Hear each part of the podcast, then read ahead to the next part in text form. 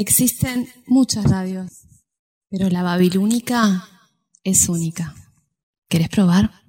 Babilónica, tu radio, tu compañía.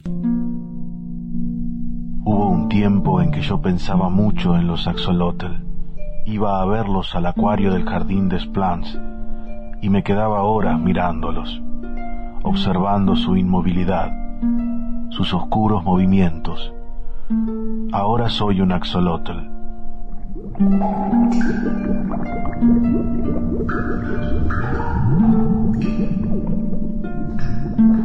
Axolotl es una experiencia de la vida cotidiana. Yo fui al jardín de Splans y lo visité. A mí me gustan los zoológicos. Y de golpe, en una sala como la que se describe en el cuento, muy vacía y muy penumbrosa, vi el acuario de los axolotl y me fascinaron.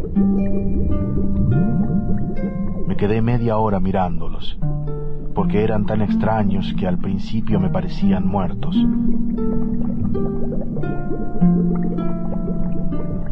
Sé que en un momento dado, en esa intensidad con que yo los observaba, fue el pánico.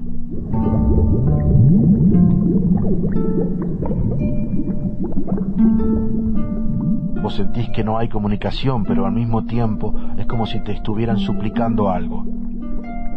Si te miran es que te ven y si te ven, ¿qué es lo que ven? Y de golpe tener la impresión de que hay como una ventosa, un embudo que te podría embarcar en el asunto. Y entonces huir. Yo huí. Y esto es absolutamente cierto. Jamás he vuelto al acuario del jardín de Splans. Jamás me voy a acercar a ese acuario, porque yo tengo la impresión de que ese día me escapé.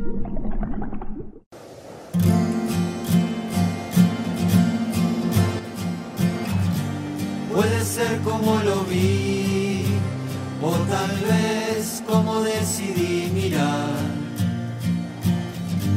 Nada puede perdurar a excepción de la transformación. Cuando fue la última vez que sonreíste de tan solo recordar?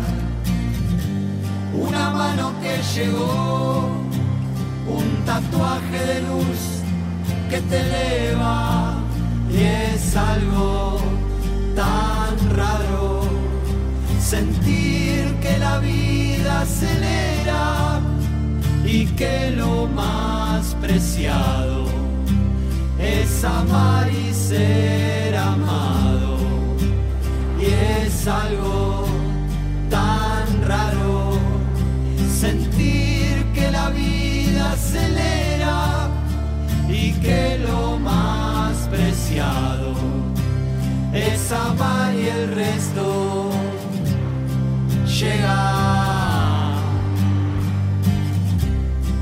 llega, llega, llega. Puede ser como lo vi, o tal vez como decidí mirar. Nada puede perdurar a excepción de la transformación. Es humilde perdonar y egoísta enquistarse en el rencor.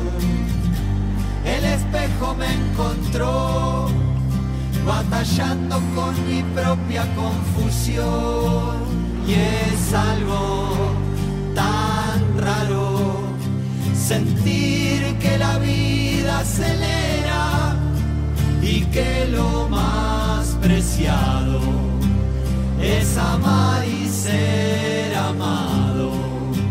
Y es algo tan raro sentir que la vida acelera y que lo más preciado es amar y el resto llega, Chega! Chega! Chega!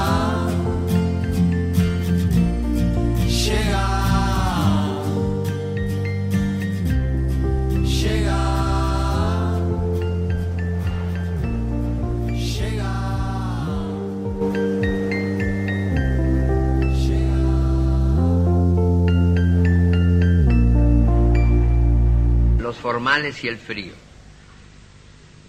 ¿Quién iba a prever que el amor, ese informal, se dedicara a ellos tan formales? Mientras almorzaban por primera vez, ella muy lenta y él no tanto, y hablaban con sospechosa objetividad de grandes temas en dos volúmenes, su sonrisa, la de ella, era como un augurio o una fábula, su mirada, la de él, tomaba nota de cómo eran sus ojos, los de ella, pero sus palabras, las de él, no se enteraban de esa dulce encuesta. Como siempre o como casi siempre la política condujo a la cultura, así que por la noche concurrieron al teatro sin tocarse una uña o un ojal, ni siquiera una hebilla o una manga. Y como a la salida hacía bastante frío y ella no tenía medias, solo sandalias por las que asomaban unos dedos muy blancos e indefensos, fue preciso meterse en un boliche. Y ya que el mozo demoraba tanto, ellos optaron por la confidencia extra seca y sin hielo, por favor. Cuando llegaron a su casa, la de ella, ya el frío estaba en sus labios, los de él. De modo que ella, fábula y augurio, le dio refugio y café instantáneos. Una hora apenas de biografía y nostalgias, hasta que al fin sobrevino un silencio. Como se sabe en estos casos es bravo decir algo que realmente no sobre. Él probó, solo falta que me quede a dormir. Y ella probó, ¿por qué no te quedas? Y él, no me lo digas dos veces. Y ella, bueno, ¿por qué no te quedas? De manera que él se quedó en principio a besar sin usura sus pies fríos, los de ella. Después ella besó sus labios, los de él, que a esa altura ya no estaban tan fríos. Y sucesivamente así, mientras los grandes temas dormían el sueño que ellos no durmieron.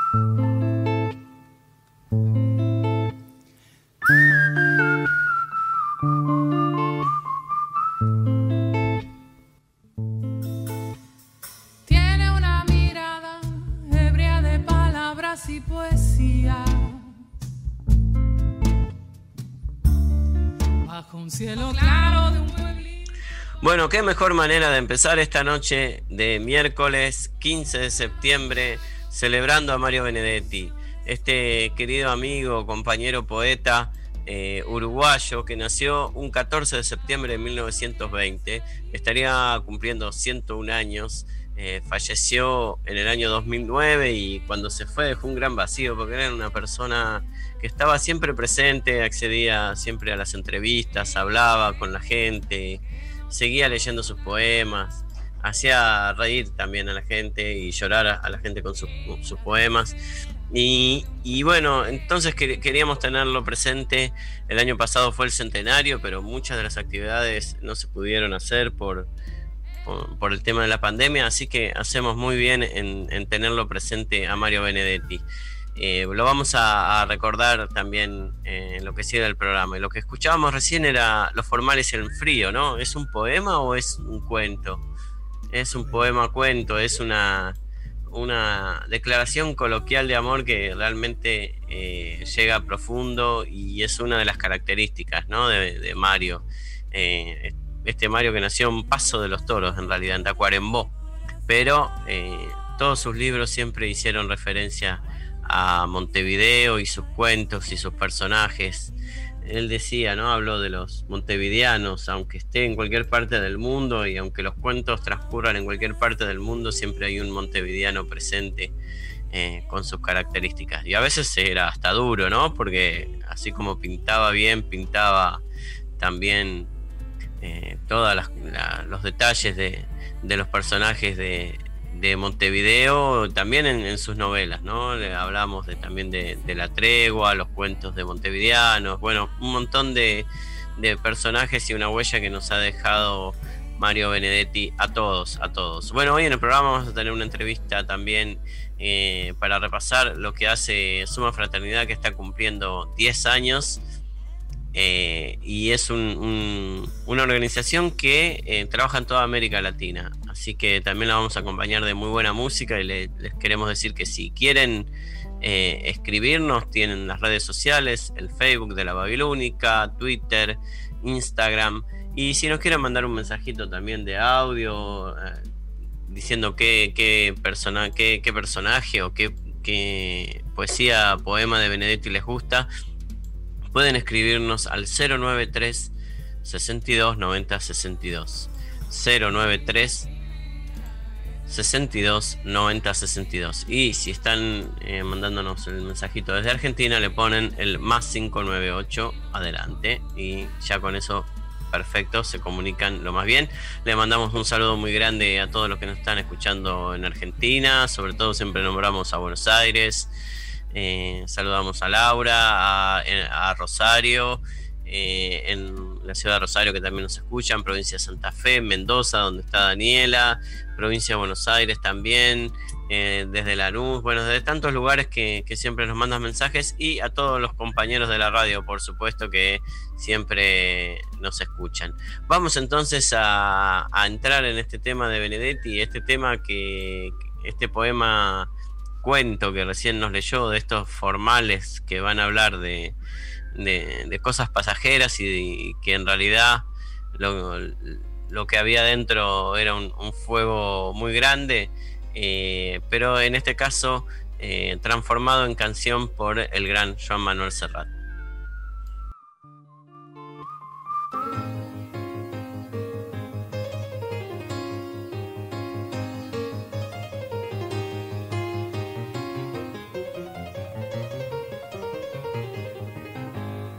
Comían juntos y distantes y tensos, ella muy lentamente y él como ensimismado, hablaban con medida y doble parsimonia de temas importantes y de algunos quebrantos. Entonces, como siempre, o como casi siempre, el desvelo social condujo a la cultura, así que por la noche se fueron al teatro sin tocarse un ojal, ni siquiera una uña, su sonrisa, la de ella. Era como una oferta, un anuncio, un esbozo, mirada, la de él, iba tomando nota de cómo eran sus ojos.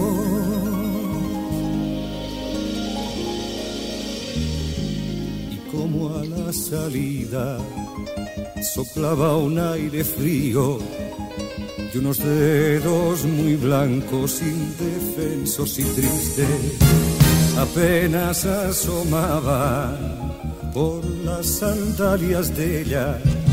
No hubo más remedio que entrar en un boliche y ya que el camarero se demoraba tanto, llegaron cautelosos hasta la confidencia extra seca y sin hielo, por favor, y fumaron y entre el humo el amor.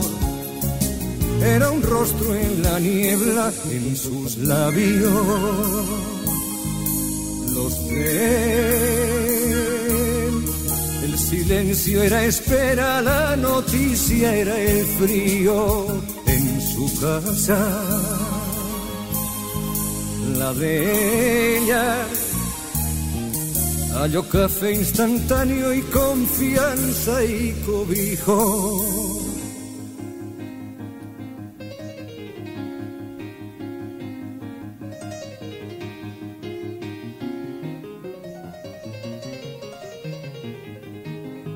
Una hora tan solo de memoria y sondeos hasta que sobrevino un silencio a dos voces, como cualquiera sabe, en tales circunstancias es arduo decir algo que realmente no sobre.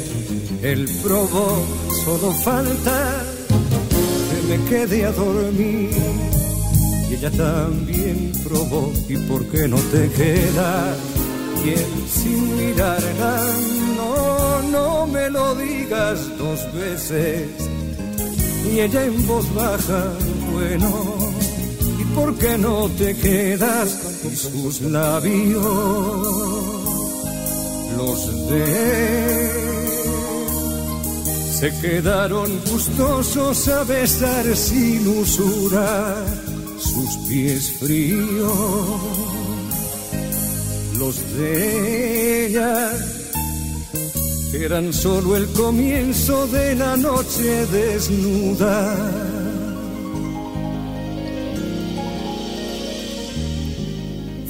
Investigando, deshojando, nombrando, proponiéndose metas, preguntando a los cuerpos, mientras la madrugada los temas candentes conciliaban el sueño que no durmieron ellos. ¿Quién hubiera previsto aquella tarde que el amor ese célebre informal se dedicara a ellos tan formales.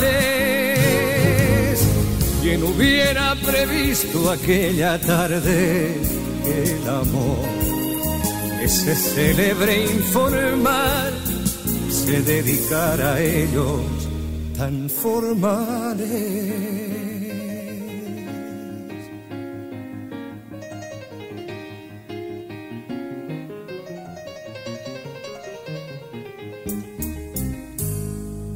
Existen varias radios, pero la babilónica es única.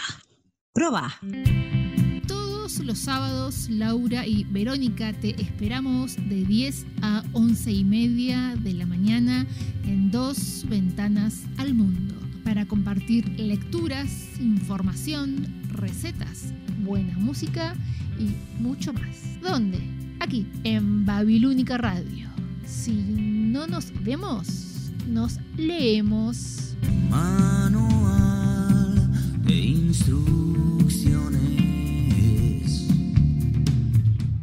Dos ventanas al mundo, todos los sábados a las 10 horas de Montevideo y Buenos Aires, a las 9 horas de Nueva York y a las 15 horas de Madrid. ¿Por dónde? Por la babilónica.com. Hola, soy Luis Miseli y te invito todos los viernes de 17.30 a 19.30 a compartir La Noche Boca Arriba, un programa para la opinión, acá en Babilónica Radio. Si no nos vemos, nos escuchamos. No trajiste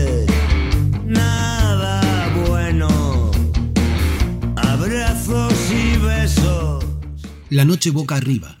Viernes 17.30 Montevideo, Buenos Aires. 16.30 New York. 22.30 Madrid.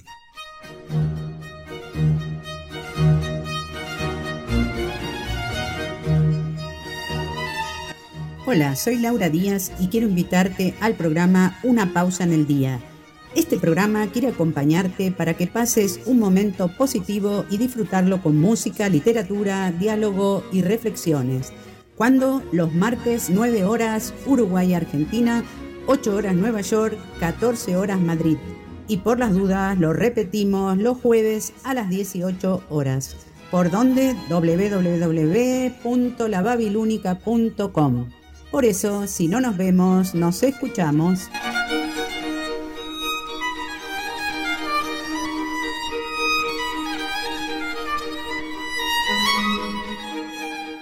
Bueno, tenemos el gusto de hablar en, en, el Axolot con Santiago Toñetti, que le damos la bienvenida porque nos va a contar de una iniciativa que está presente en todo Latinoamérica. Estamos en este programa que siempre eh, recorremos Latinoamérica, que es un tema que, nos importa desde la cultura, desde la música, pero también desde la acción social. Y Santiago Toñetti trabaja eh, en, en algo más que una organización, es eh, le vamos a pedir que nos cuente de qué se trata. Eh, ya desde el nombre parte eh, con Suma Fraternidad. Suma Fraternidad así se llama esta organización, pero que, eh, acorde a los tiempos actuales, es, más que una, una simple ONG, sino que es una sumatoria de iniciativas. Pero mm, antes que lo explique mal yo, se le vamos a preguntar a él. Bienvenido, Santiago Toñetti. Bueno, muchas gracias. Muchas gracias a todos, a los oyentes. Bueno, un placer estar acá compartiendo. La verdad, eh, Somos Fraternidad para nosotros es, es un sueño trabajar en, en Somos Fraternidad. Eh, nosotros es una oficina, ¿no? Pero trabajamos para, para fortalecer el compromiso de personas y organizaciones, brindar herramientas y, potenciar el compromiso social en América Latina.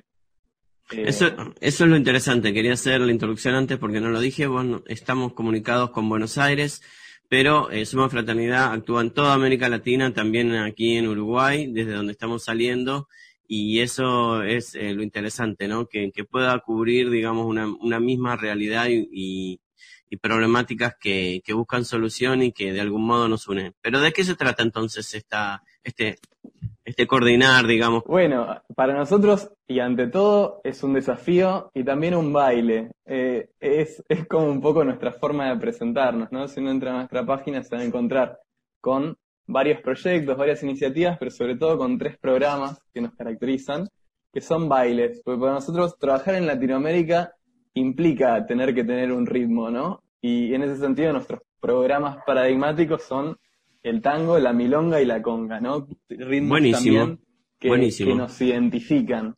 Ahora, más allá de lo caricaturesco de los nombres, digamos, ¿no? Nosotros buscamos en la diversidad del continente poder fortalecer a las distintas iniciativas en su singularidad, con sus particularidades, ¿no? No nos desentendemos de la cultura y del contexto, pero tratamos desde lo técnico dar herramientas que puedan ayudar a que se hagan las cosas un poco mejor tratando siempre de respetar las formas y las particularidades de quien lo hace, ¿no? Pero eh, bueno, vamos a explicar un poquito más. Entonces, el campo de acción de ustedes es el campo social, pero ¿de qué se encarga específicamente Suma Fraternidad? ¿De qué se encarga? Bueno, nos encargamos específicamente tanto de lo que es la capacitación como la formulación y eh, la puesta en marcha de proyectos, ¿no? Entonces lo, nosotros lo, nuestros principales referentes son personas, pero sobre todo las personas que trabajan en organizaciones puntuales. Entonces, nuestra misión principal tiene que ver con ir formando red entre las organizaciones, ir poniendo en contacto las distintas organizaciones de América Latina y también poder brindar a través de capacitaciones, a través de encuentros, a través de formaciones, mismo a través de proyectos, eh, herramientas, financiación, eh, distintas formas de que la acción que llevan cotidianamente y a pulmón las organizaciones, por un bien social que puede ser muy diverso, ¿no? Trabajamos con organizaciones que por ahí trabajan con discapacidad, otros que trabajan con niños, otros que trabajan con personas en situación de vulnerabilidad, eh, otros que trabajan con población migrante, población de pueblos originarios, distintos tipos de iniciativas, pero que intentamos darle una impronta que les permita a estas organizaciones, a estas iniciativas, tener herramientas que tanto les sirvan para mostrar a otros qué es lo que están haciendo, que es muy importante, porque a veces intuitivamente uno siente que lo que está haciendo es importante y vale, pero no tiene las herramientas para poder mostrarle al otro por qué es importante que él también se involucre. Entonces nosotros desde la oficina, tanto sea desde la comunicación institucional, desde la planificación estratégica, desde distintos tipos de enfoques y herramientas, desde la formulación de proyectos, eh, nos ponemos en contacto con las organizaciones y de alguna forma tratamos de acompañarlas en su desarrollo, ¿no? Su desarrollo institucional, pero siempre con esta mira, ¿no? Con la mira de que su potencia para transformar la realidad se vea incrementada, digamos, ¿no? Y los lazos con otros también. Habla de un aprendizaje O sea, las organizaciones no gubernamentales o las asociaciones de ayuda surgieron, digamos, también en, medio de, muchas problemáticas y de repente me, da la sensación a mí, vos quizás me lo podés explicar mejor, de que tuvieron un aprendizaje quizás de, proyectos fallidos, de probar, de intentar, más que hablar de fallidos, hablar de, de, distintos intentos por distintos caminos. Entonces, ¿hubo un aprendizaje de las organizaciones para trabajar con más efectividad? Efectivamente, y es un aprendizaje que es totalmente recíproco, porque nosotros, si bien tenemos herramientas, tenemos una mirada más técnica, no conocemos la realidad que viven las organizaciones. Entonces siempre es en este intercambio que crecemos y que aprendemos. Eh, y también fundamental para nosotros el tejer redes, digamos, ¿no? Porque muchas veces las personas que están comprometidas en causas sociales eh, tienen una vida muy sacrificada y no miran o no tienen oportunidad de parar la pelota y ponerse a hablar con otros que desde otra mirada, desde otra perspectiva, quizás desde otro país, están haciendo cosas parecidas, digamos, ¿no? Y eso da aliento, da nuevas ideas, da nuevas formas de encarar los problemas y para nosotros también es un aprendizaje muy rico. De algún modo sería como eh, socializar un conocimiento que, eh, que se probó en algún lado para que funcione también en otro lado, adaptándose al lugar donde se realiza el proyecto, ¿no? El proyecto social.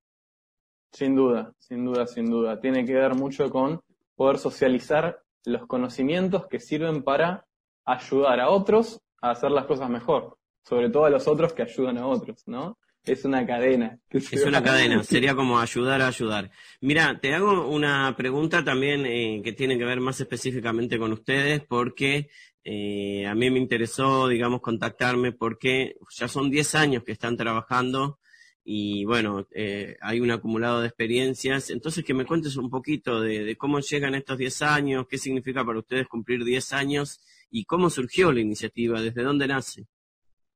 Oh, sí, tal cual, tal cual. Estamos como de festejos. En octubre vamos a, cumplir 10 años como oficina y, y los inicios son misteriosos, ¿no? O sea, eh, fue como, como esta iniciativa de, bueno, hay distintas obras sociales, nosotros estamos en relación con lo que es el movimiento de los focolares. Y, estas iniciativas sociales que tiene el movimiento de los focolares estaban un poco huérfanas, ¿no? No tenían digamos, alguien que pudiera acompañarlas, alguien que pudiera brindar herramientas, alguien que pudiera estar ahí como diciendo, bueno, eh, te doy una mano con lo que necesites. Y desde esta iniciativa es que surge lo que, lo que en su momento fue OGES Pro, eh, fue el primer nombre, que pasó a ser Suma Fraternidad. Eh, y, de ahí fue creciendo, porque entendimos que no solo, no solo esto eh, servía para el movimiento de los focolares y sus obras sociales, sino para las distintas iniciativas de América Latina que comparten este espíritu de fraternidad, digamos, ¿no? De querer potenciar eh, la transformación social desde esta mirada horizontal, ¿no? No desde una mirada asistencialista, no desde una mirada de te doy lo que te falta, sino de lo hacemos juntos y aprendemos el uno del otro, digamos, ¿no? Y de ahí fue que ampliamos un poco la mirada y empezamos también a desarrollar estos programas que te comentaban. Bueno, vamos a hacer un corte y después seguimos con un tema musical que, que habla de Latinoamérica, que se llama Hasta la Raíz, que es de Natalia Lafourcade y que en este caso está interpretado por varios grandes artistas de América Latina. Eh, está Gieco, está Susana Vaca, eh, y bueno, y otros músicos más de, de toda Latinoamérica que hacen, yo creo que se está convirtiendo en un himno esta canción, muy, muy linda. Así que hacemos este corte y después seguimos charlando de Suma Fraternidad. Esta canción está dedicada a todas las personas que desaparecen cada año en América Latina por distintas causas, entre ellas los conflictos armados, la violencia, los desastres naturales, en las rutas migratorias, eh, y es de eh, Playing for Change.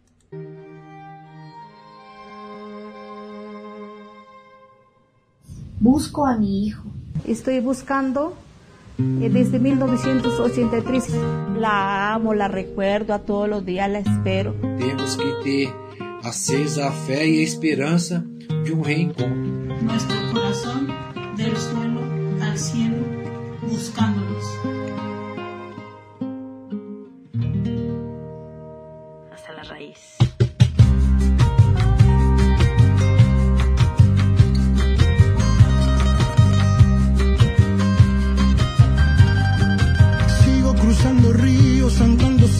Amando al sol. Cada día sigo sacando espinas de lo profundo del corazón. En la noche sigo encendiendo sueños para limpiar con el humo sagrado cada recuerdo. Cuando escribo tu nombre en la arena blanca con fondo azul, cuando miro al cielo en la forma cruel de una nube gris, aparezcas tú. Una miro el pasado, sabrás que no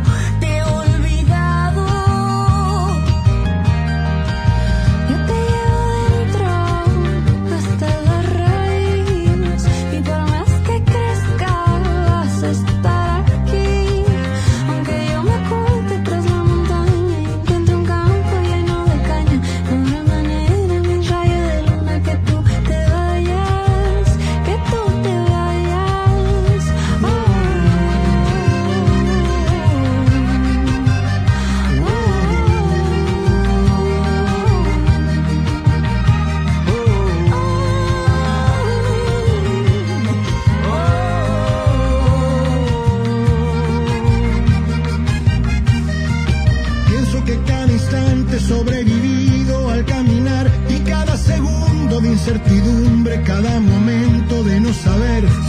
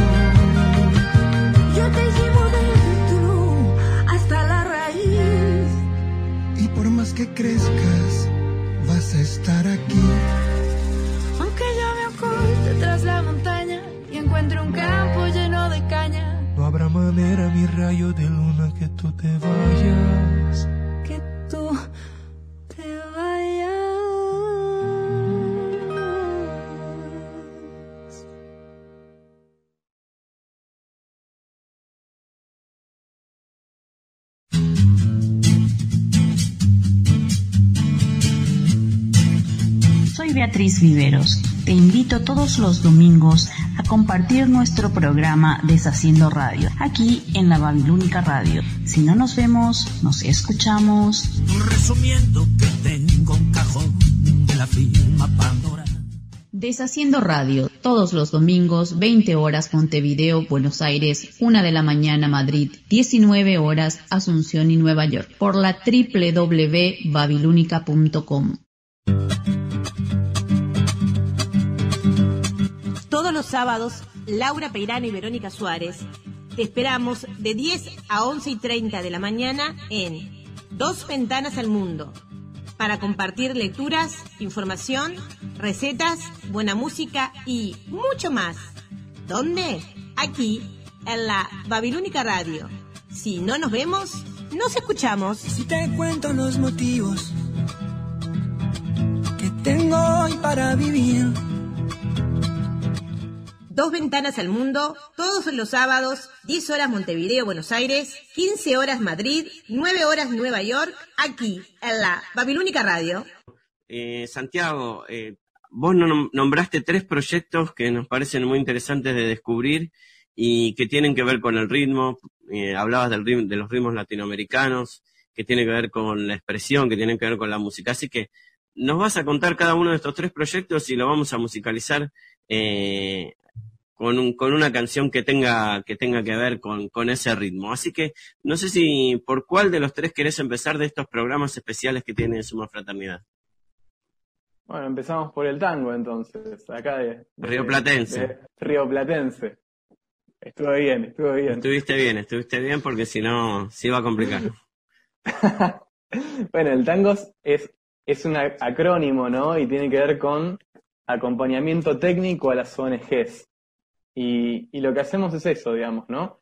Es un proyecto que engloba el acompañamiento a organizaciones por un tiempo prolongado, donde distintas competencias, distin- distintas habilidades que entendemos que son importantes, como por ejemplo cómo planificar en una organización, cómo hay que comunicar, cómo ser sustentables económicamente, cómo formular proyectos y presentar a distintas entidades proyectos, son competencias que nos parecen importantes y entrarían en lo que para nosotros es este baile, ¿no? Este baile donde nos comprometemos con un determinado número de organizaciones por un determinado tiempo a acompañarlas y poder ver los resultados que este, este crecimiento y este aprendizaje mutuo impacta en la organización.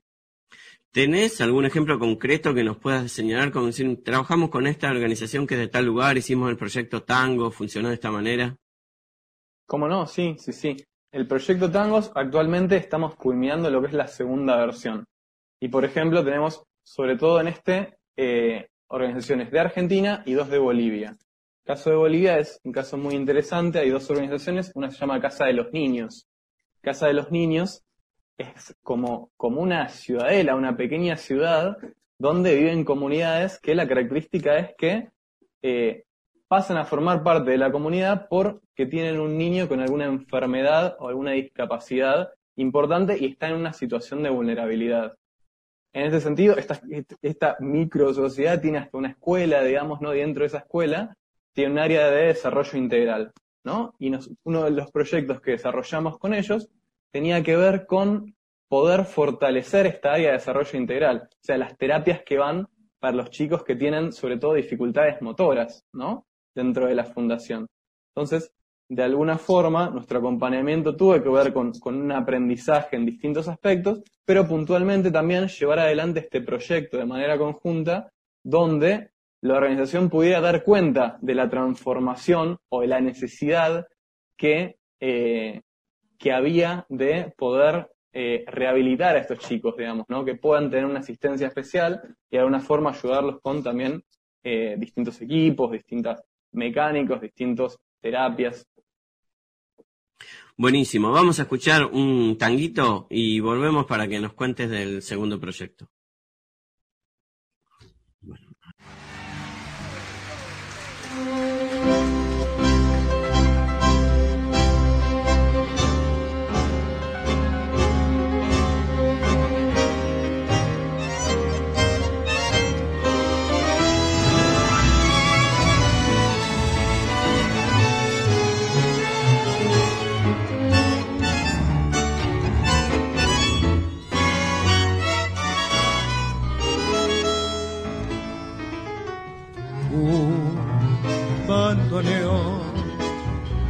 Con su resuello tristón, la noche en el cristal de la copa y el bar y del tiempo que pasó.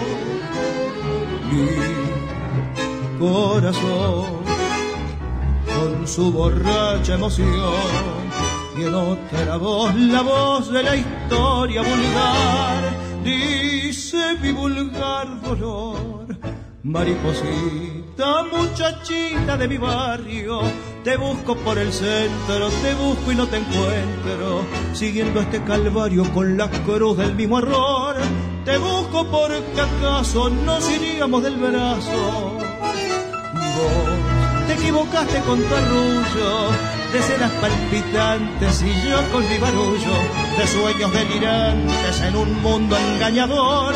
Volvamos a lo de antes, dame el brazo y vámonos.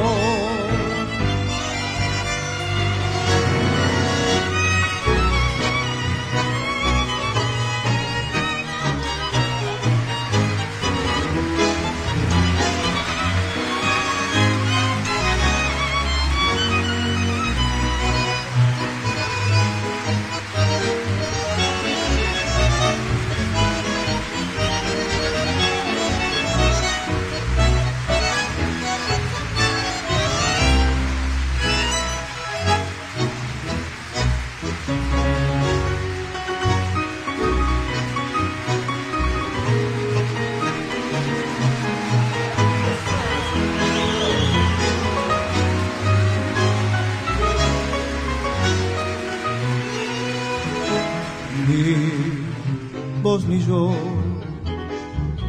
supimos cuál se perdió, ni dónde el bien y el mal tuvo un día final y otro día comenzó.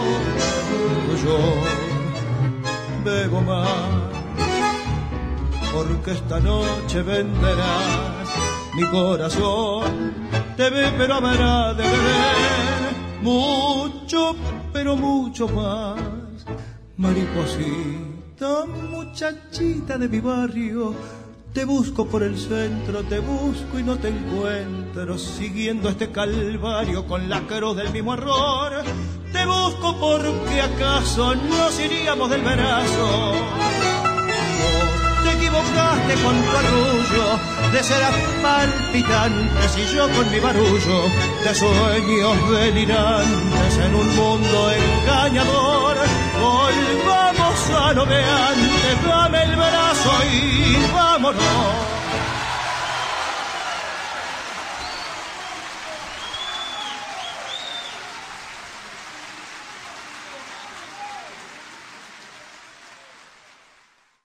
Escuchamos el tango Mariposita interpretado por este excelente cantante Ariel Ardit.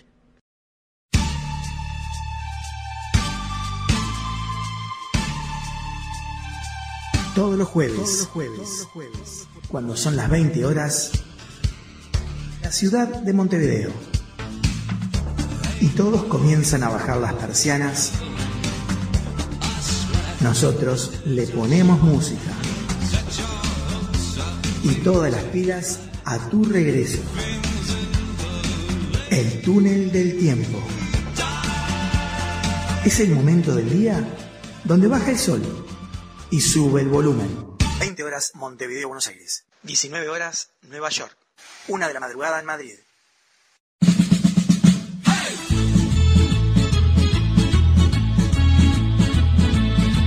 Hay gente que lo intenta muchas veces.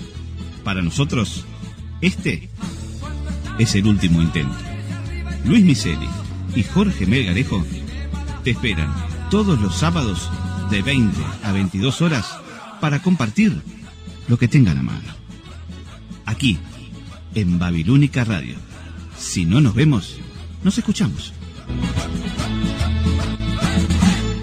El último intento, todos los sábados a las 20 horas de Montevideo y Buenos Aires, a las 19 horas de New York y a la 1 de la madrugada de Madrid, por www.lababilúnica.com. Bueno, Santiago, entonces ahora vamos a cambiar de ritmo, vamos a, a movernos un poquitito más. eh, y, y hay un proyecto que se llama Conga, ¿puede ser? ¿De qué se trata Conga? Así es, así es. Conga tiene que ver con varias cosas. Eh, en, la primera edición, Conga fue lo que es las iniciativas juveniles, digamos, ¿no? Tenía que ver con estos gérmenes que los jóvenes traen, que muchas veces no son, no llegan a organizaciones, ¿no? Porque son los primeros pasos que se dan entre los jóvenes con iniciativas, con ideas, y tiene que ver con poder acompañar esas ideas, poder también brindar asesoramiento y en muchos casos también financiación para que estas ideas puedan ser probadas en la realidad, para que los jóvenes tengan esta experiencia de decir, bueno, esto que tengo en la cabeza lo llevo adelante y veo cómo, cómo, cómo después eh, sirve o no para transformar la realidad, porque a veces es verdad, nosotros tenemos muchas ideas y a veces no se logra, voy a prender la luz, me estoy quedando a oscuras, Eh, muchas veces no se logra eh, llegar adelante. Entonces, bueno, poder acompañarlos, poder mostrarles de- desde nuestra perspectiva que sí, que no, y, llevarlo adelante. Y otro aspecto de, este baile tiene que ver con la formación de redes y poner en contacto a distintas iniciativas, ¿no? Y, y en este, por eso se llama Conga, es el acrónimo de conectar ganas de actuar, digamos, ¿no? Entonces, tiene que ver con la juventud y tiene que ver también con la formación de redes. Eh, eh, está bueno pensar entonces eh, que si alguien, al- al- algunos jóvenes, que muchas veces pasa, ¿no? Eh, líderes naturales que se les tienen una idea eh, que quizás eh, está en un estado embrionario, pueden eh, acercarse y consultar y ver si esa idea puede ser potenciada por Suma Fraternidad. ¿Es así? Sí, totalmente. total- Buenísimo, Totalmente. buenísimo. Después a- al finalizar pasamos todos los datos para, para que se vayan conectando. Igual ya pueden ir googleando Suma Fraternidad que lo van a encontrar. Y eh, bueno, vamos, vamos con ese ritmo que, que es bien movidito para, para esta noche de miércoles.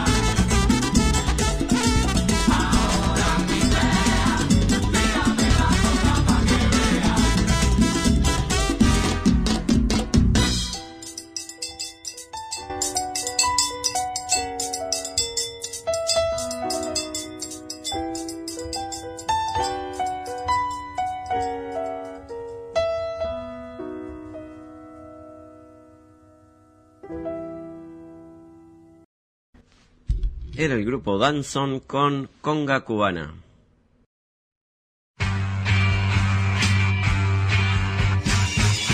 Hola, soy Gerardo Brañas y te quiero invitar este sábado y todos los sábados a las 19 horas a Helter Skelter, donde recorreremos la maravillosa historia de los cuatro genios de Liverpool, acá en la Babilónica Radio. Si no nos vemos, nos escuchamos.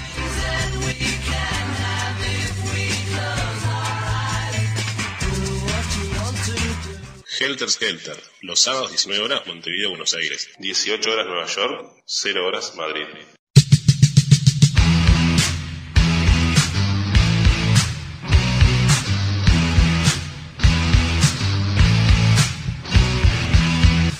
Hola, soy Betina Esteves y te invito a que me acompañes en Mujeres en Rock. Todos los viernes a las 21 horas, el rock tiene voz de mujer. Mujeres en Rock, acá en la Babilónica Radio. Si no nos vemos, nos escuchamos.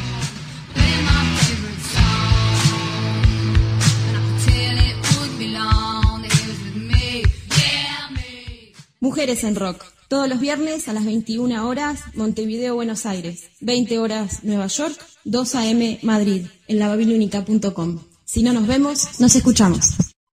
Bueno, Santiago, nos queda el último, el último ritmo eh, que tiene que ver con la milonga, también bastante rioplatense, y, y creo que es un proyecto que también en Uruguay hemos, hemos escuchado mucho, mu- muchos casos, hay, he conocido también algunos amigos que han venido por este tipo de proyecto de, de milonga. ¿De qué se trata milonga? Así es, así es. Sí, sí.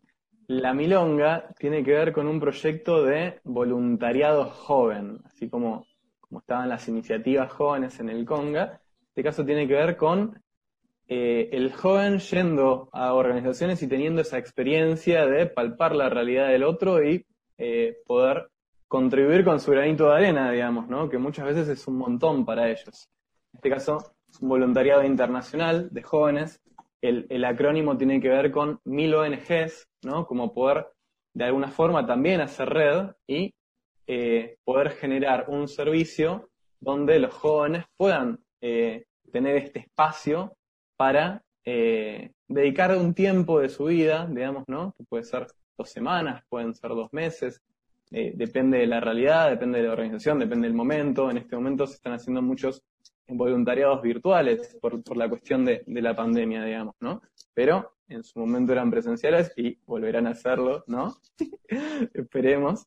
Eh, nada, algunos ya, son presenciales, pero bueno, depende de la situación. En este caso el programa está cumpliendo cinco años también y, y está en, en- en distintos países, o sea, la iniciativa fue, fue, fue de Sumar Fraternidad, pero fue, fue tomada también globalmente y por hoy tiene también cinco centros eh, distribuidos en distintas partes que se encargan de gestionar los voluntarios, digamos, ¿no? No, no es a dónde van, sino gestionan a dónde van a ir. Eh, y es muy interesante la experiencia, ¿no? Sí, aquí en Uruguay han participado eh, de eh, Nueva Vida, que es una institución que tiene distintos programas y han venido chicos de distintos países a, a colaborar haciendo una experiencia muy positiva. Hace poco con la radio también hemos hecho ¿no? una campaña para colaborar con esta, con esta organización del barrio Borro de Montevideo y que hacen unas cosas fantásticas todos los, todo- todas las personas que trabajan ahí a, puro- a- a- a pulmón, digamos. Eh, a pulmón, pero también bien organizados. Eh, bueno, Santiago, te agradecemos mucho entonces estos 10 años de fraternidad. Eh, me imagino todo el equipo, ¿no? Trasladarlo a todo el equipo. Sé que son un montón. He tenido la oportunidad de conocer a algunos, por ejemplo, me gustaría nombrar a la Vicky, sé que está Carmen, sé que está Israel. Eh, bueno, seguramente que estoy haciendo injusto porque me estoy olvidando de alguna gente, no sé si querés nombrar a alguien más de los, de los que trabaja con ustedes, digamos. Sí, sí, bueno, el que, que esto arranca un poco justamente con Vicky y también con Maxi, digamos, ¿no? Maxi, Con Maxi, sí, uno sí. de los iniciadores de, de esta locura, digamos, ¿no? Que continúa. Eh, Tenemos bueno, que decir que hay, hay una uruguaya ahí que es Virginia Osorio, también le decimos a, a todos los que están acá. Total, y total, que, totalmente. bueno, eh, es una de las. Tenemos mucha representación también de, países en la oficina. Claro, porque- a Rufo, es venezolano, tenemos Israel, Tenemos Israel, que es de Brasil, de Brasil. Buenísimo, buenísimo entonces. Eh, bueno, Janet eh, de Colombia. Janet de si Colombia. no somos unos cuantos. bueno, bárbaro. Si nos olvidamos de alguno, después nos mandan un mensajito y, y los saludamos, digamos. Así que Guada, eh, Guada, que está en la comunicación, pero ella también porteña como yo. Así que bueno, Bueno. ahí compartimos. Eh, felicitaciones entonces por el trabajo. Por ahí los volvemos en algún otro momento, para alguna, algún particular, los volvemos a entrevistar. Y, y bueno, gracias por estos momentos y te dejamos libre, que, que sé que, que tenés un, un día todavía, te quedan algunas cosas por hacer. Bueno. Bueno, igual, igual. Bueno, muchos saludos y muchas gracias. Y seguramente estaremos viendo y seguiremos compartiendo.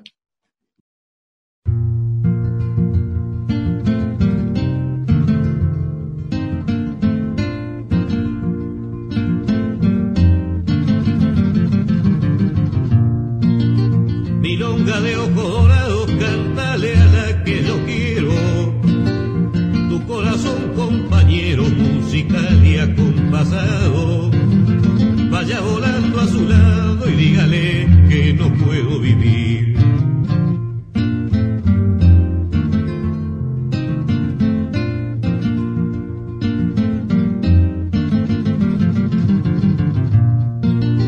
Ella como vos tenía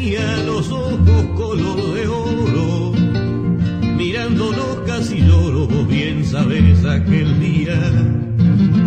Nunca pensé que existía una mujer con los ojos así.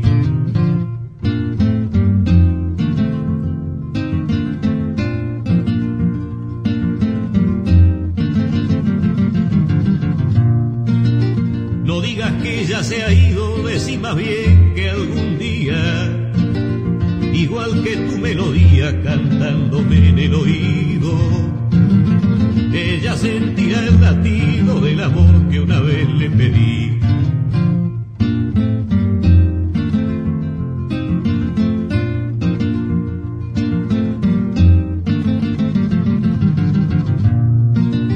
Milonga, vos sos testigo de que la quiero de veras. Vos no tenés sus caderas ni aquella boca de trigo.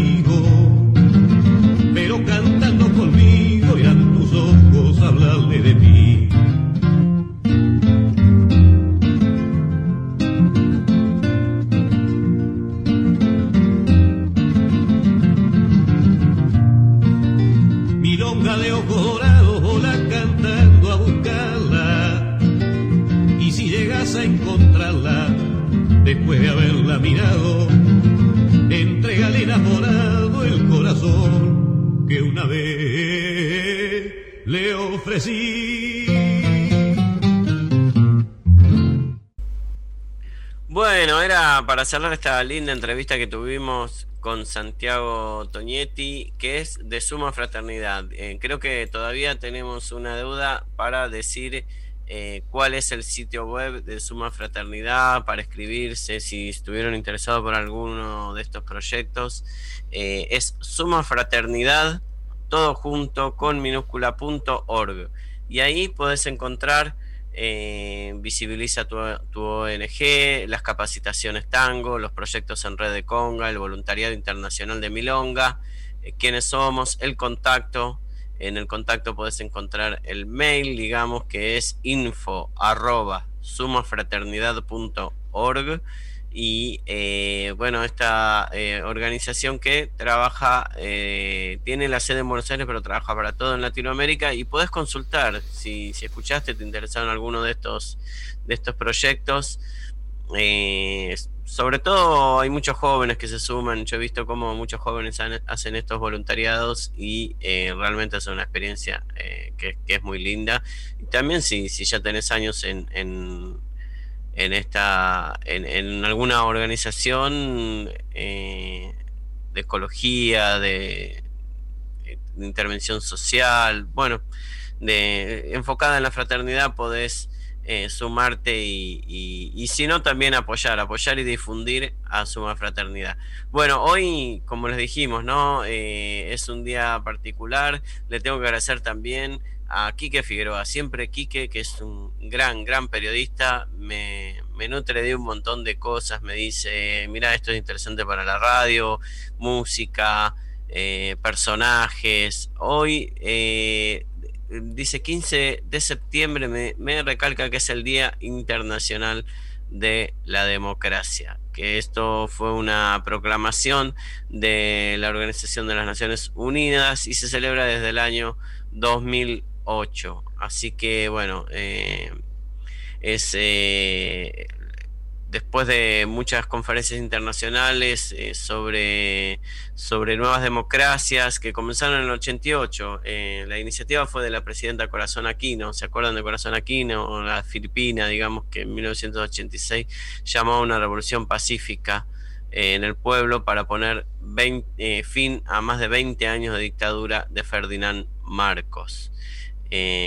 esto fue un puntapié para celebrar este Día Internacional de la Democracia. Bueno, vamos a seguir hablando de democracia, eh, escuchando a Mario Benedetti y, sus poemas y sus poemas convertidos en canción, que combinan muy bien. También seguiremos escuchando su voz. Y ahora tenemos eh, una, una entrevista eh, ya de grande, pero que él estaba gozando de muy buen estado de salud desde su departamento de aquí, de Montevideo, contando cómo, cómo, cómo fue su relación eh, con la literatura y su identificación con este montevideano, promedio que él siempre describía. Señor eh, Emilio, el operador, nos va a pasar ahora la entrevista y volvemos enseguida.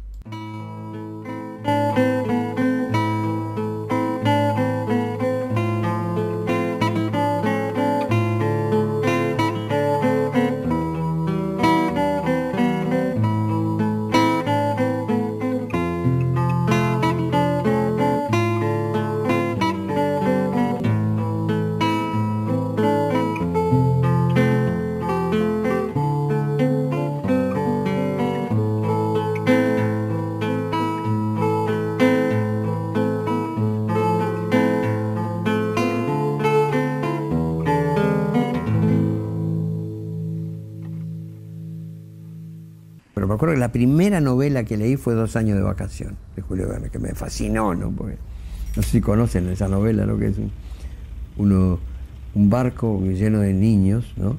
Este, así entre 8 y 14 años más o menos, que van a salir de excursión. Y de repente se rompen las amarras, una cosa inventada, claro, se rompen las amarras en el momento que los, los que dirigen la cosa están en tierra y el barco se va, ¿no? Se va solo con los niños hasta que llegan a una isla y ahí, bueno, eh, ahí este, se desembarcan todos los niños y, se organizan como una sociedad de adultos, con, este, con ministros, con, que, dirigen deporte, imitando así como una parodia de la, de la sociedad adulta. ¿no? Y es, es lindísima, es una novela preciosa.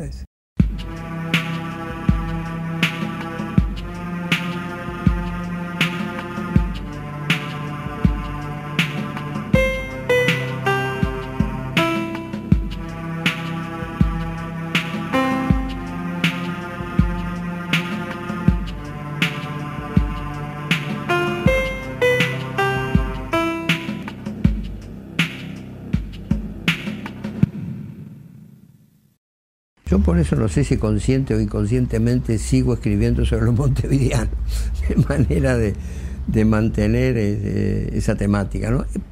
Por un lado es por lo que conozco más. Yo soy un montevideano de clase media, o sea que, y no lo hago por adularlo ni por, ni por vanagloriarme de ello, porque les digo cosas muy duras a, través de todos mis libros. Pero eso es lo que soy, y eso es de lo que hablo. ¿no?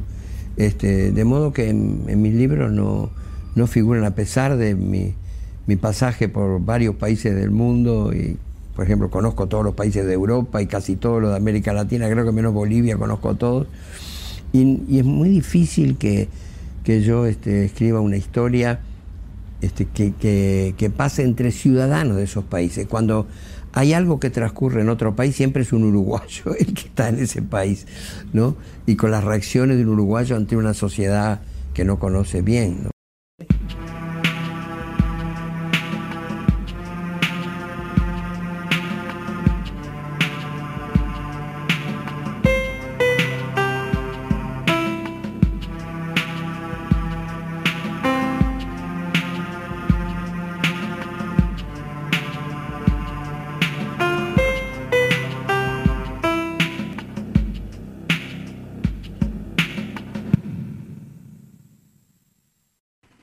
Dicotomía que, fue peligrosa, ¿no? A veces se pensaba que si el mensaje político era, era revolucionario, no importaba que la canción fuera mala, ¿no? Cuando yo creo que, que si, el, si el, el envase es malo, es torpe, va en contra del, del mensaje que pueda decir el contenido, ¿no? De modo que le- si es una, un poema político, una canción que trata temas políticos, un cuadro, primero la prioridad es para el arte, para la literatura, para la canción, lo otro viene después. Con Serrat eh, he tenido una, buena relación, hicimos un disco juntos, también el, sur también existe, este, que, se le ocurrió a él, ¿no? Este, porque dice que en varios lugares de América Latina donde había venido a cantar, siempre le regalaban un inventario, libro mío, un inventario. Entonces al final se puso a leer los poemas. Entonces, tanta insistencia tenía, dice, no sé cuánto inventario en la casa. Y, este, y se encontró que, que podía haber una cosa de canciones con, eso, con esas letras. Y entonces fue que me habló, no, no, no nos conocíamos.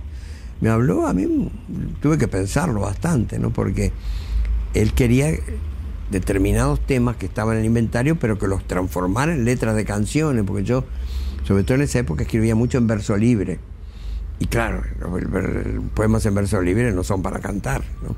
Aunque Favero había hecho con los poemas de la oficina, este, que estaban en verso libre, y hizo canciones, pero no es lo más frecuente.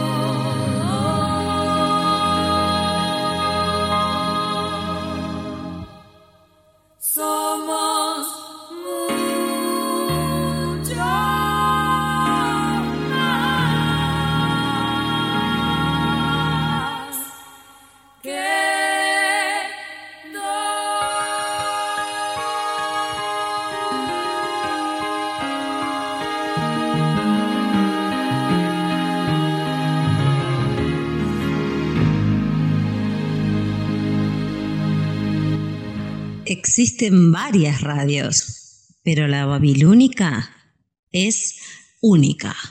Proba.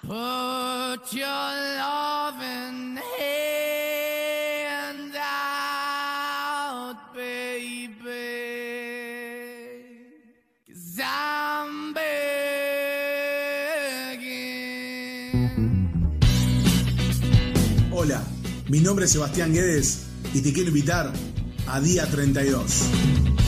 I'm begging, begging. Día 32. Los viernes a las 22 horas, pegadito a Mujeres en Rock. Día 32. Y que sea rock and roll. Viernes, 22 horas, Montevideo, Buenos Aires. 21 horas, Nueva York. 3 de la mañana en Madrid.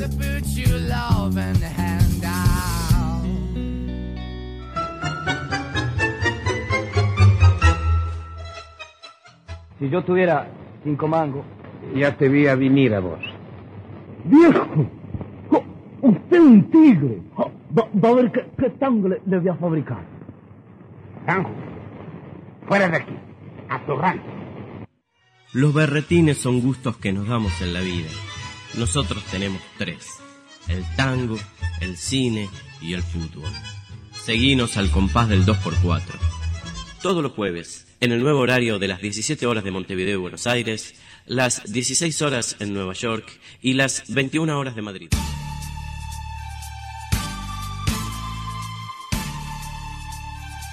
Todos los jueves. Todos los jueves. Cuando son las 20 horas, la ciudad de Montevideo. Y todos comienzan a bajar las persianas. Nosotros le ponemos música. Y todas las pilas a tu regreso. El túnel del tiempo.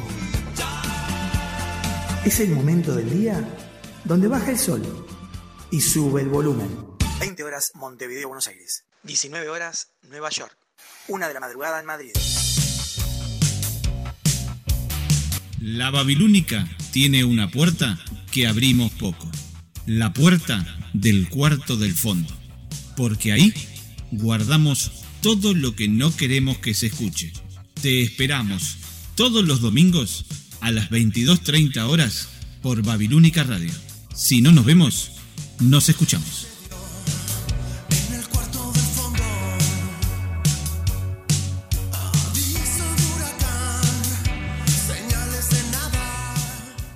El cuarto del fondo. 22.30 horas Montevideo, Buenos Aires.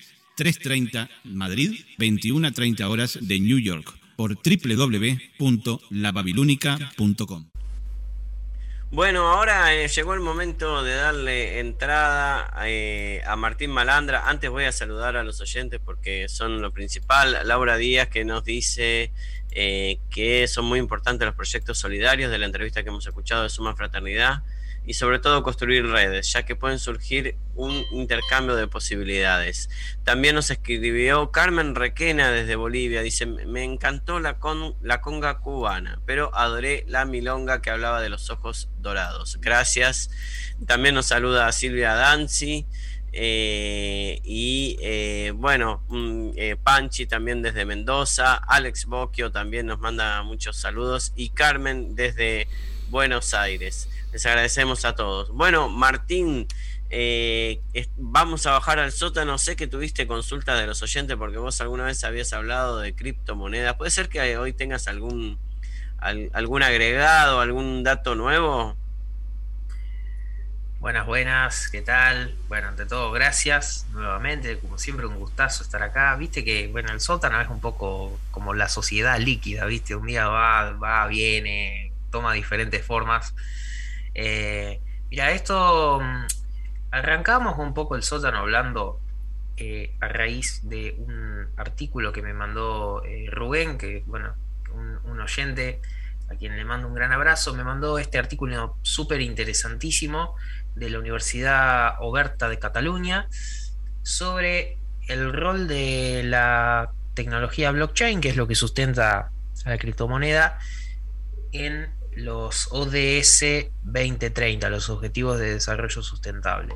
Y la verdad que mm, rescato muchísimos conceptos que me parecen cen- eh, centrales, eh, que creo que hay que tenerlos muy en cuenta en, los años que se vienen, en la década esta que recién empieza, pero también, bueno, a partir de, los próximos años, como por ejemplo eh, las tecnologías disru- disruptivas, los capitales disruptivos.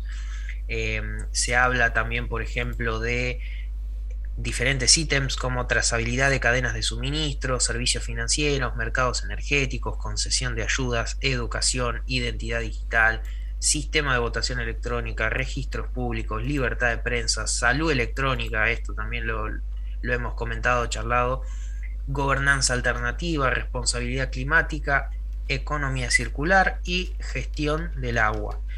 Em, comentando un poco también eh, a raíz de lo que supone la tecnología blockchain, nosotros habíamos contado un poco que el blockchain es un sistema de información eh, auditado en simultáneo a través de toda la red. Eso es el, el valor de sustento del, del Bitcoin, que nació en el 2008-2009. Eh, recapitulando un poco lo que, lo que contábamos anteriormente sobre la tecnología blockchain y el Bitcoin.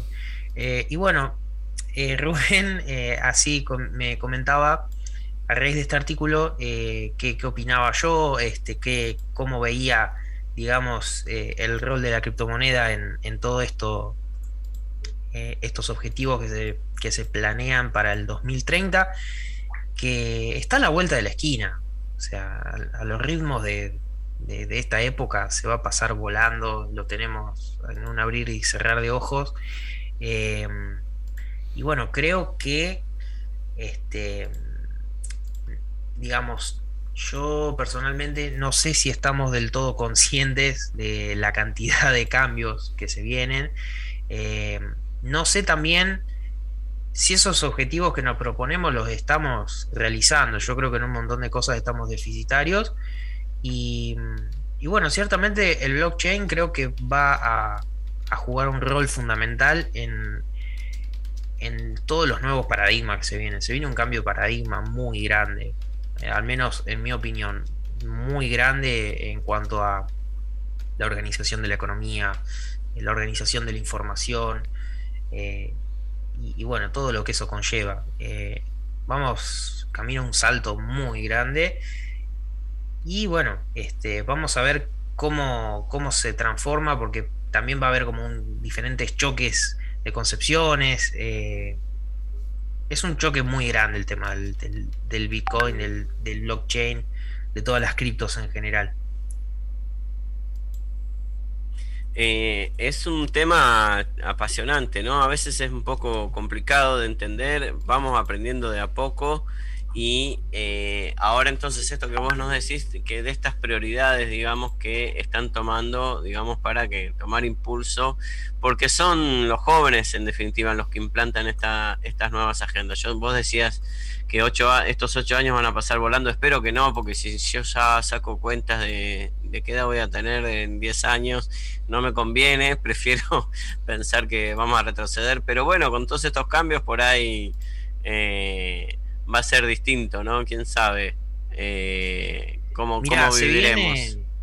no, se vienen, este, digamos, por ahí ocho años eh, de temporalidad en cuanto a el calendario gregoriano, pero digamos, no, no sé, yo creo que la, la noción del tiempo en, en los ritmos actuales está totalmente distorsionada y hay cambios demasiado grandes. Em, insisto con esto porque yo creo que la tecnología eh, blockchain está por revolucionar todo. Eh, es, es algo muy verde, muy eh, reciente Pero- todavía. Pero podrías explicar un poquito más, porque vos decís el título, pero muchos no, no sabemos qué significa blockchain. Mira, em, te lo voy a decir así a grosso modo, no, Por- porque por ahí vos entrás en detalle y te roba mucho tiempo. Em, yo, si quieren, les A grosso paso el modo, título. sí. Mira, Sí. te paso el título del, del artículo para desmenuzarlos por ahí cada uno si, si tiene ganas. Eh, tecnología blockchain en pro de la Agenda 2030. Ese es el título del, del artículo de la Universidad Oberta de Cataluña. Eh, fue escrito justo, mira, eh, meses antes de la pandemia, 3 de febrero del 2020, pero bueno, sigue, sigue estando tan vigente.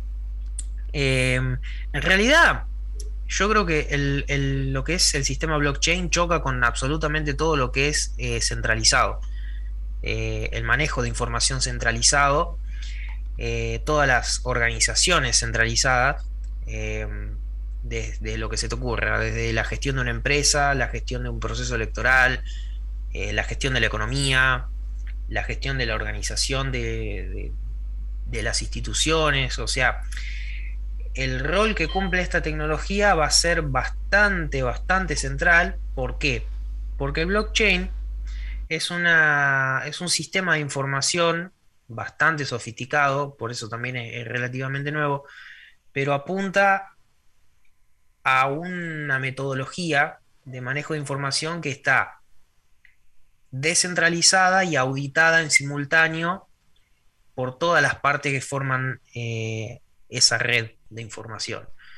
Entonces, vos tenés en el marco más inmediato que nosotros conocemos, que es la criptomoneda, tenés eh, una, una moneda que está descentralizada y al mismo tiempo eh, está regulada por todas las partes. Eh, no, o sea, el, el principal argumento que se usa ante tanto atropello que se mandan los bancos centrales o la Reserva Federal, que eh, bueno, emiten papeles y bonos a, a, a trochimoche, eh, nació, digamos, con el fundamento de que haya una moneda transparente, regulada por todos eh, y auditada por todos los que forman parte de esa red. Esa es la aplicación inmediata. Después, en, por ejemplo, en procesos electorales, o como bien ya decíamos, en, en procesos de, ges- de gestión eh, de, una empresa, acá bien decía una palabra, eh, trazabilidad de cadenas de suministro, eh, servicios financieros, mercados energéticos, es decir, tiene un sinfín de aplicaciones muy prometedoras, pero bueno, es muy verde. Todavía hay, hay algunos detalles que ajustar, como por ejemplo que no caiga en especulación financiera, eh, digamos, la- las trampas que por ahí suceden siempre, que por ahí el Bitcoin en ese sentido está como muy, tiene como un punto flaco, que es que, bueno, el que más recursos tiene compra más Bitcoin, se, blinda más y al final, bueno, lo que pasa en el mundo real se traslada al mundo digital, entonces tampoco hay mucha transformación. Pero bueno, puntualmente lo que es, eh, este artículo habla de la tecnología blockchain en general, que después tiene diferentes facetas. Bárbaro, bárbaro. Y decinos, porque hoy se nos hizo, podemos seguir también el, el próximo programa. Eh, tenías música también como para, para, para compartir, ¿no? ¿Qué, qué nos trajiste hoy? Así nuestro operador Emilio se va preparando. Mira, vamos a, vamos a mantener vivo el espíritu babilónico con un poco de Vaporwave, eh, este género tan lindo. A mí me, me gusta muchísimo todo lo que es alternativo. Yo soy bastante. eh, en ese sentido me cargan mucho porque soy medio renegado, loco, antisistema. Me gusta todo lo que es under y, y siempre apoyando eso. eh, que hacen música gratis, no cobran nada. y bueno, está siempre bajo el radar. El- son dos temitas Vaporwave que eh, tienen nombre impronunciable porque están en japonés, pero, pero bueno, hacen, hacen al sótano. Eso lo puedo garantizar. Ahí vamos entonces con la música.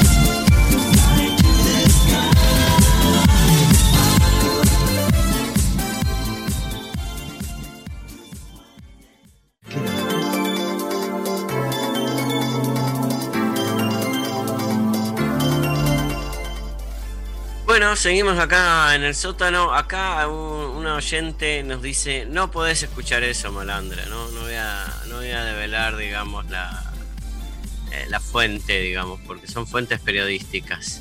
No sé si entendiste la indirecta, Martín, pero no, no, eh, bien, bien. Dicen los ABA de eh, eh, japoneses.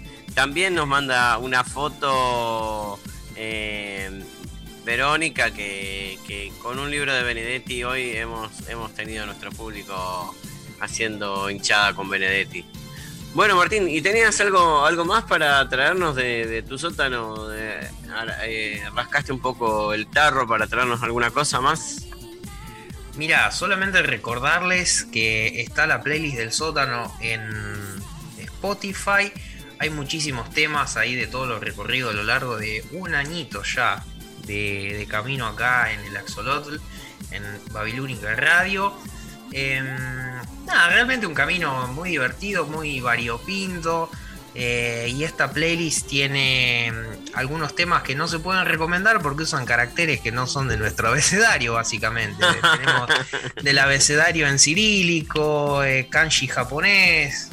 eh, bueno, pasás por todos los géneros, pasás por el turbo folk de Europa del Este, eh, un poquitito de Vaporwave, eh, que es como esta música meme, que es básicamente música meme, una, eh, un meme bastante elaborado y, y sobrevalorado de gente que agarra música de los 80.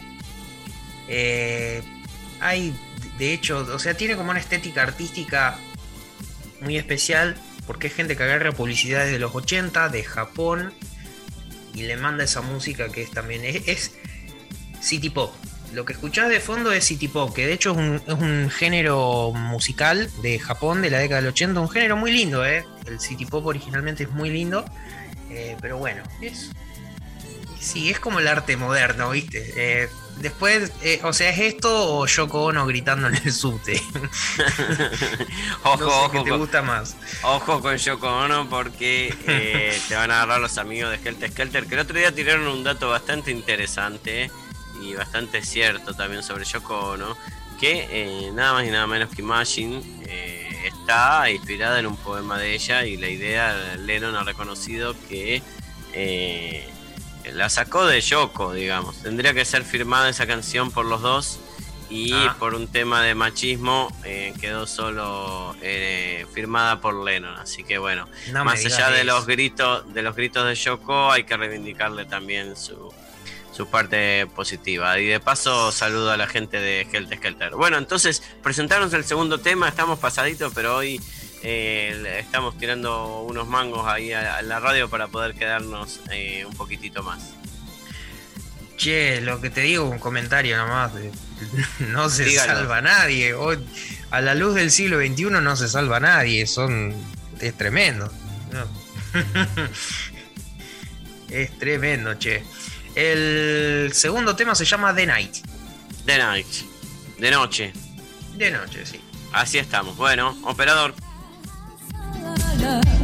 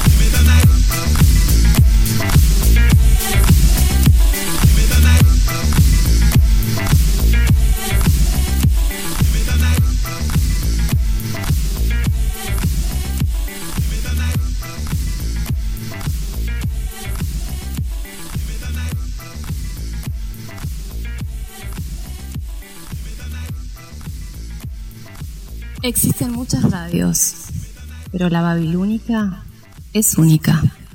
¿Quieres probar? Ready? Ringo, keep your bit dead. Ringo! First one, very initial attack. One, two, three.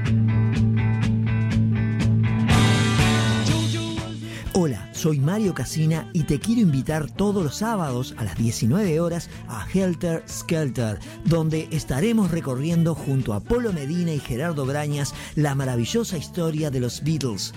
Aquí en la Babilónica. Si no nos vemos, nos escuchamos. Helter Skelter, los sábados, 19 horas Montevideo y Buenos Aires, 18 horas New York, 0 horas Madrid. Hey Paul, ¿has escuchado Helter Skelter? Helter Skelter, yeah, I heard it on the car radio the other day.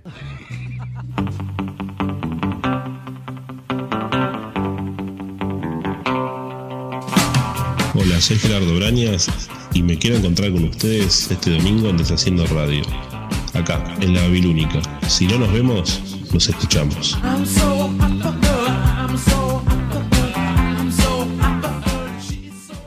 Deshaciendo Radio. 20 horas Montevideo, Buenos Aires. 19 horas Asunción y New York. 1 de la mañana Madrid. www.lababilónica.com Hay gente que lo intenta muchas veces. Para nosotros, este es el último intento. Jorge Melgarejo y Luis Miseli te esperan todos los sábados de 20 a 22 horas para compartir lo que tengan a mano. Aquí, en Babilónica Radio. Una radio para escuchar y compartir. ¿Cómo se escuchó? ¿Bien? El último intento, todos los sábados, 20 horas Montevideo, Buenos Aires, 1 de la madrugada Madrid, 19 horas New York City, por www.lababilónica.com. Cuento de Mario Benedetti llamado Rutinas. A mediados de 1974 explotaban en Buenos Aires 10 o 12 bombas por noche, de distinto signo, pero explotaban. Despertarse a las 2 o 3 de la madrugada con varios estruendos en cadena era casi una costumbre. Hasta los niños se hacían a esa rutina. Un amigo porteño empezó a tomar conciencia de esa adaptación y a partir de una noche en que hubo una fuerte explosión en las cercanías de su apartamento y su hijo de apenas cinco años se despertó sobresaltado. ¿Qué fue eso? preguntó. Mi amigo lo tomó en brazos, lo acarició para tranquilizarlo, pero conforme a sus principios educativos, le dijo la verdad. Fue una bomba. Qué suerte, dijo el niño. Yo creí que era un trueno. Bueno, muchísimas gracias, qué buen final este Melga, gracias por este cuento también, también leído de Benedetti, que lo estamos recordando hoy. Y bueno, nos vamos, nos vamos con un broche de oro, que es también la voz de Benedetti y la voz de Biglietti, dos grandes del Uruguay, que hoy recordamos. Eh, agradecemos mucho a todos los que nos han escuchado, a los que han salido desde Argentina, a los que están escuchando desde Bolivia, también eh, a Emilio, nuestro operador, por supuesto, a Betina le mando también un saludo muy grande que nos está escuchando. Eh, y eh, bueno, no sé si por ahí me quedan más cosas seguramente. Mañana nos pueden escuchar eh, a las 10 y también escuchen los tres berretines a las 5 de la tarde y a las 6 la repetición de eh, una pausa en el día.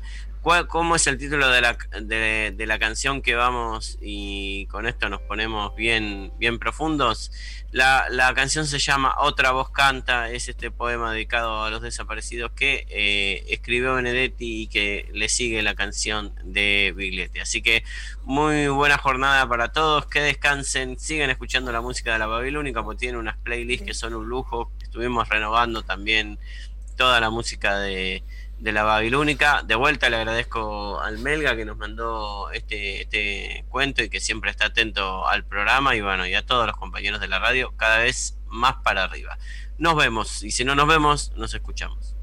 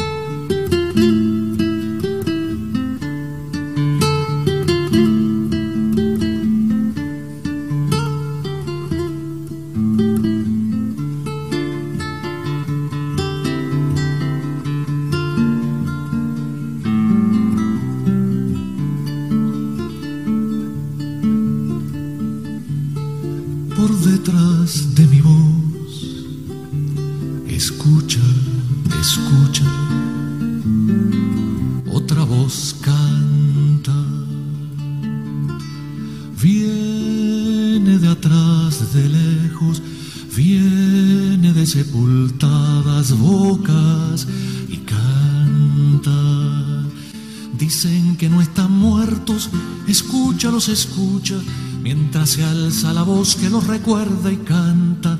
Escucha, escucha, otra voz canta. Están en algún sitio, concertados, desconcertados, sordos, buscándose, buscándonos, bloqueados por los signos y las dudas, contemplando las verjas de las plazas, los timbres de las puertas, las viejas azoteas, ordenando sus sueños, sus olvidos, quizá convalecientes de su muerte privada. Nadie les ha explicado con certeza si ya se fueron o si no, si son pancartas o temblores, sobrevivientes o responsos. Ven pasar árboles y pájaros e ignoran a qué sombra pertenecen. Dicen que ahora viven en tu mirada, sosténlos con tus ojos, con tus palabras, sosténlos con tu vida, que no se pierdan, que no se caigan. Escucha, escucha, otra voz canta. Cuando empezaron a desaparecer, hace tres, cinco, siete ceremonias, a desaparecer como sin sangre, como sin rostro y sin motivo, vieron por la ventana de su ausencia lo que quedaba atrás, ese andamiaje de abrazos, cielo y humo. No son solo memoria, son vida abierta, continua y ancha, son camino que empieza. Cantan conmigo, conmigo cantan. Dicen que no están muertos, escúchalos, escucha, mientras se alza la voz que los recuerda y canta. Cantan conmigo, conmigo cantan. Cuando empezaron a desaparecer como el oasis en los espejismos, a desaparecer sin últimas palabras, tenían en sus manos los trocitos de cosas que querían. Están en algún sitio, nube o tumba, están en algún sitio, estoy seguro, allá en el sur del alma, es posible que hayan extraviado la brújula y hoy vaguen preguntando, preguntando, ¿dónde carajo queda el buen amor? Porque vienen del odio. No son solo memoria, son vida abierta, son camino que empieza y que nos llama. Cantan conmigo, conmigo cantan. Dicen que no están muertos, escúchalos, escucha, mientras se alza la voz que los recuerda y canta. Cantan conmigo, conmigo cantan. No son solo memoria, son vida abierta, son camino que empieza y que nos llama. Cantan conmigo, conmigo cantan, cantan conmigo, conmigo cantan, cantan conmigo, conmigo cantan. Existen varias radios, pero la babilónica es única. Proba. Babilónica, tu radio, tu compañía.